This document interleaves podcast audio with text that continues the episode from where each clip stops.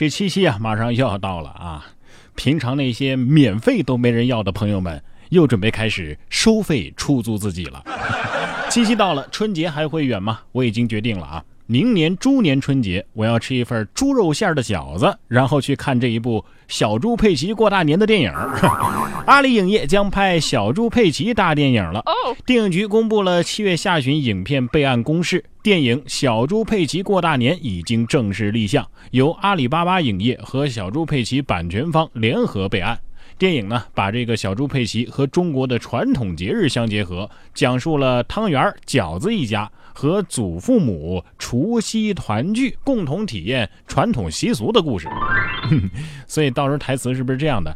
雷是我五妈，雷是我老汉儿，雷是我弟娃乔二娃。过年了，小猪佩奇和他的家人，有的变成了饺子馅儿，有的变成了香肠和腊肉。哪天公映啊？这部电影？腊月二十六炖大肉那天。这就是金钱的力量啊！为了中国市场，不仅小猪佩奇可以上餐桌啊，这个欧洲服务员啊也得加班学中文了。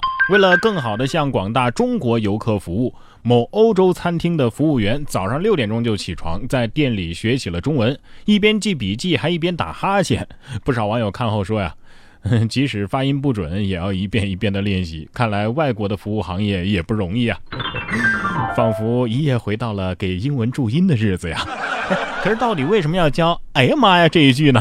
老师是东北的啊。金钱的力量很大，省钱的人却会被骂。小伙子相亲花了五十三块八，失败后大骂餐厅，被怼你自己太抠。一个小伙子相亲呢，没有询问女方的意见，点了两个特价菜，加上餐位费，一共是花了五十三块八。呃，被女孩呢以太抠为由拒绝交往。可是这个小伙子却认为这个问题的根源呢，在于服务员上菜的时候，呃，特意的说这是特价小龙虾，于是呢给了餐厅差评，还辱骂了店员。餐厅的老板呢就贴了一张海报，怒怼，直呼太奇葩，要求他删除差评，否则的话永不接待。我就想问一句啊，这位大兄弟相亲失败之后找这妹子 A A 制了吗？啊？另外，我再提醒一下这家餐厅啊，收取餐位费，这是违规行为。劝大家不要把钱呐看得太重，没有什么呀比心情愉快、身体健康更重要了，对吧？你看这位男子为公司拼命二十四年，查出肝癌之后，竟然落得如此下场，月薪两万五，到头来呢是一场空啊。呃，尤先生是厦门一家物流公司的高管，已经工作了二十四年了。二零一五年的一次体检，他被确诊为肝癌。在患癌的两年时间里啊，工作二十四年所有的积蓄一下子全都给花光了。就在这万念俱灰的时候，却发生了让他更加崩溃的事情。他的月薪呢，一下子从两万五千块变成了一千二百块。由于原先的工资高啊，月薪是两万五啊。他的这个医社保自缴部分的金额呀，高达四千多块。这样一来呢，扣除一千二百块钱的工资，他还得倒贴三千多块钱给公司缴纳医保。公司回应说呀，医疗期间对他的工资调整呢，是遵照厦门市地方规定处理的，是完全符合法律要求的。而，律师表示，这其实就是变相的侵害职工权益啊。的确，法律上呢没什么好说的，但是情理上，请大家清醒一点，别为了工作拼命。你拿公司当自己人，也要先看看公司是不是把你当人呢？工作是为了活着，不是为了工作而活着，命最重要。冉哥说新闻，新闻脱口秀。但是本该救命的地方，有时候也会害命啊！过安检必响，原来是韩国女子体内有这个手术钳。韩国四十七岁的朴女士，每次过机场安检的时候，警报都会响，她就去拍了一个 X 光啊，发现她的腹腔内居然有一个十五厘米的手术钳。原来呀，朴女士曾经在二零一七年的十二月做过一个腹腔脂肪切除手术，术后呢是疼痛难忍呐，但当时呢并没有做出任何的处理。如今涉事医院希望能够尽快的为她手术，但是不承认此前是医疗事故。多大点事儿啊！我还以为要变成金刚狼了呢。所以啊，早就说了，让你们在医院啊安个安检门啊，这不仅是保护医生，也是保护患者呀。对呀。希望今后安检成为手术的一项必不可少的程序，安全第一。每年夏天啊，都会重复很多遍这句话，但是仍然有人前赴后继的要往水里爬。说八旬老人救起八岁落水男孩，三十年前呢还救过这孩子他爸。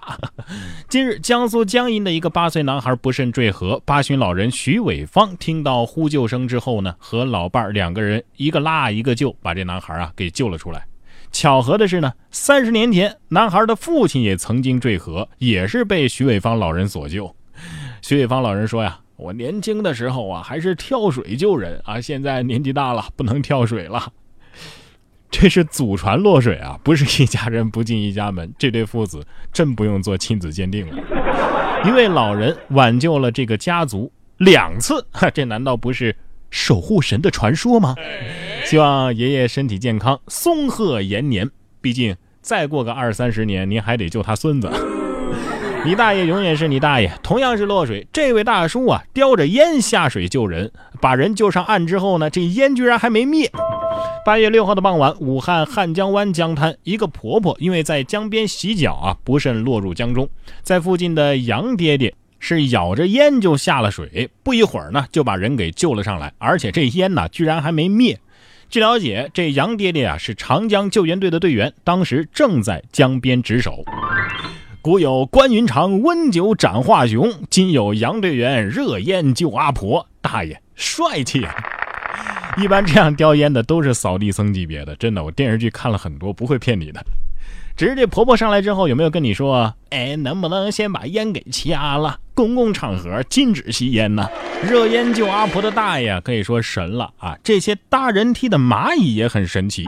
最近网上有一段关于。百万蚂蚁搭人梯攻陷黄蜂巢的视频火了。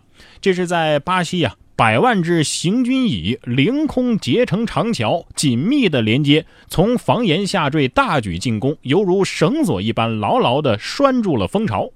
拍摄者说呀，黄蜂已经逃走了啊，蚂蚁呢把这蜂巢啊是洗劫一空，蚁群从蜂巢当中啊带走了黄蜂的蛹啊、幼虫啊，甚至还有来不及逃走的成虫。蚂蚁竞走十年了，你清醒一点儿，真的是蚂蚁竞走啊！行了，热闹也看完了，这下这房子可以烧了，是吧？